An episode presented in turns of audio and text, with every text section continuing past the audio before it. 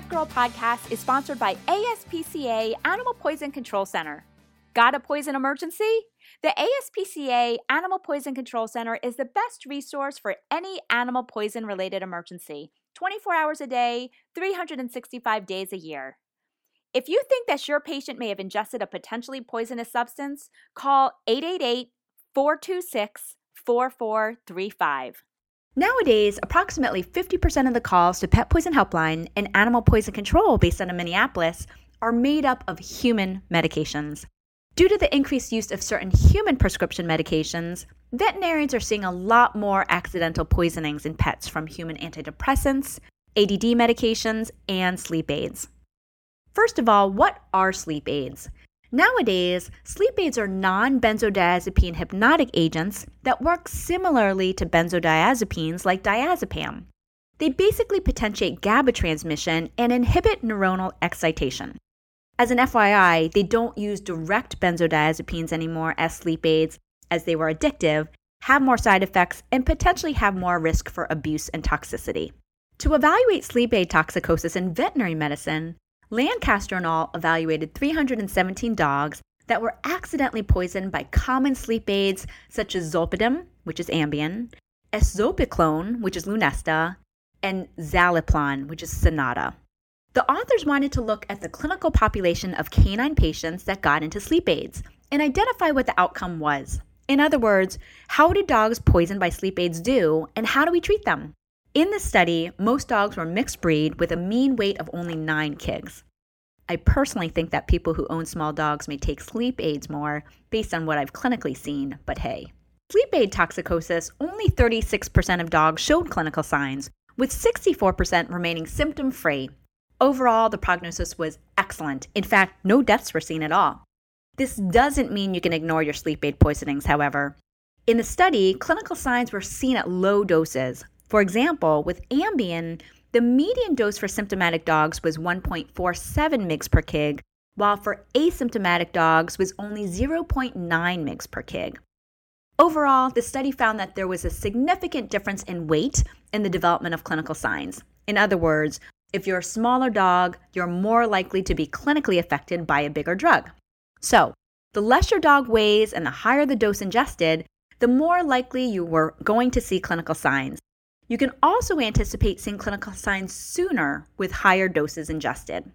With that said, what clinical signs do we see with sleep aid toxicosis? The most common clinical signs seen in dogs with sleep aid poisoning were CNS related and included either CNS depression, like ataxia or sedation, or the exact opposite, CNS stimulation, like aggression, agitation, or hyperactivity. Other less common signs included GI signs like drooling, anorexia, or vomiting, or tachycardia or hypertension, but this was rare. So, what can we take away from this article? Keep in mind how these drugs work. If you've ever taken a sleep aid as a human, you want to 1. fall asleep right away, 2. sleep for 8 to 10 hours, and 3. not have any long lasting effects so you can drive heavy machinery right away. Well, you're going to see pretty similar signs with dogs getting into sleep aids. One, the clinical signs develop quickly, typically within an hour. Two, the clinical signs only last an average of 11 hours. And three, there don't appear to be any long term effects in dogs either. That said, keep in mind that while people are supposed to be sleepy and sedate from sleep aids, 50% of dogs do the opposite.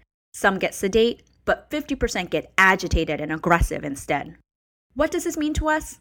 Well, it's going to affect how you treat your patient. If you have an agitated, aggressive, hyperactive dog that's bouncing off the walls, in other words, demonstrating CNS stimulation from sleep aids, you do not want to give him any benzodiazepines like Valium. After all, he just got into a poisonous non benzodiazepine, so why are you giving him more benzodiazepines? Instead, use acepromazine as a sedative instead. Another way of treating these guys with the reversal agent flumazenil, which blocks benzodiazepine and GABA receptors. Honestly, I only recommend this for severe cases, as most vets don't carry this. My general guideline if your patient is so sedate that you need to intubate and ventilate him, then it's time to write a script and buy the flumazenil. Otherwise, throw him in a cage, put him on some IV fluids to aid in some limited renal elimination of the drug, and let him sleep it off in peace. Lastly, if you're debating whether or not to decontaminate your patient, keep in mind that emesis should only be induced when appropriate, with recent ingestion, in other words, less than an hour, in asymptomatic patients, and when the patient isn't at risk for aspiration pneumonia. In other words, they're too sedate, they have a decreased gag reflex. Check out the podcast To Vomit or Not to Vomit for more information. Overall, this was a good study, and it's the first in veterinary literature to discuss two newer sleep aids, in other words, Lunesta and Sonata. This study demonstrates similar results to Richardson and al.'s smaller sleep aid study in 2002. However, two main limitations in Lancaster and al.'s study is that one, it's retrospective in nature, so difficult to assess treatment modalities.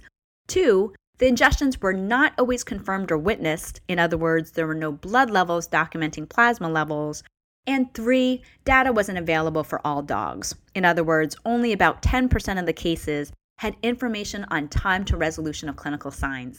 In conclusion, if you have a sleep aid poisoning in a dog, don't worry. If they're stable and asymptomatic, induce emesis and decontaminate them with activated charcoal. If your patient is already symptomatic and demonstrating CNS depression, let him sleep it off in peace and happiness. He'll wake up in half a day. If your patient is demonstrating CNS stimulation, when in doubt, give him some acepromazine to help him sleep it off in peace and enjoy the ride.